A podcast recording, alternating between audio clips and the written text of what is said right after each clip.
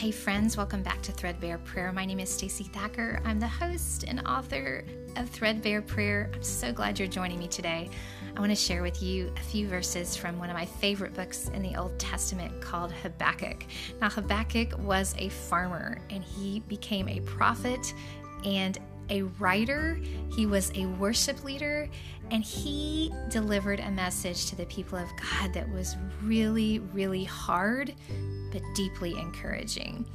And our verses are from Habakkuk 3 17 through 18, and they read, That the fig tree should not blossom, nor fruit beyond the vines, the produce of the olive fail, and the fields yield no food, the flock be cut off from the fold, and there be no herd in the stalls. Yet I will rejoice in the Lord. I will take joy in the God of my salvation. Lord, if I simply judge my future by what I can see, everyday life can look pretty discouraging. I know, however, from experience that there is more happening than meets the eyes. I see broken dreams, failure, and emptiness. You are the self existing one.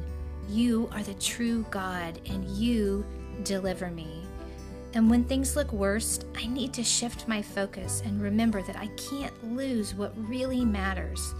As I believe better, my feelings of discouragement grow smaller and smaller. And in the process, my emptiness hollows out a place that is filled with great joy and becomes a blessing to others.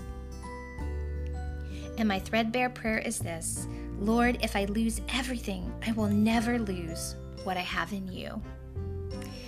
If this threadbare prayer has been encouraging to you, I would love to invite you to check out my new book, Threadbare Prayer 100 Prayers to Pray When Your Heart Feels Hidden, Hurt, or Hopeless. You can order the book at your favorite online retailer, and rumor has it that some books are already being shipped out. The book doesn't officially release till the 6th of October 2020 but there are some places that are sending it out already. If you want to have um, the complete list of where you can order your book, you can go over to my website, staceythacker.com slash threadbare dash prayer and find a complete list of online retailers that you can grab a book from for you or for a friend that you want to encourage.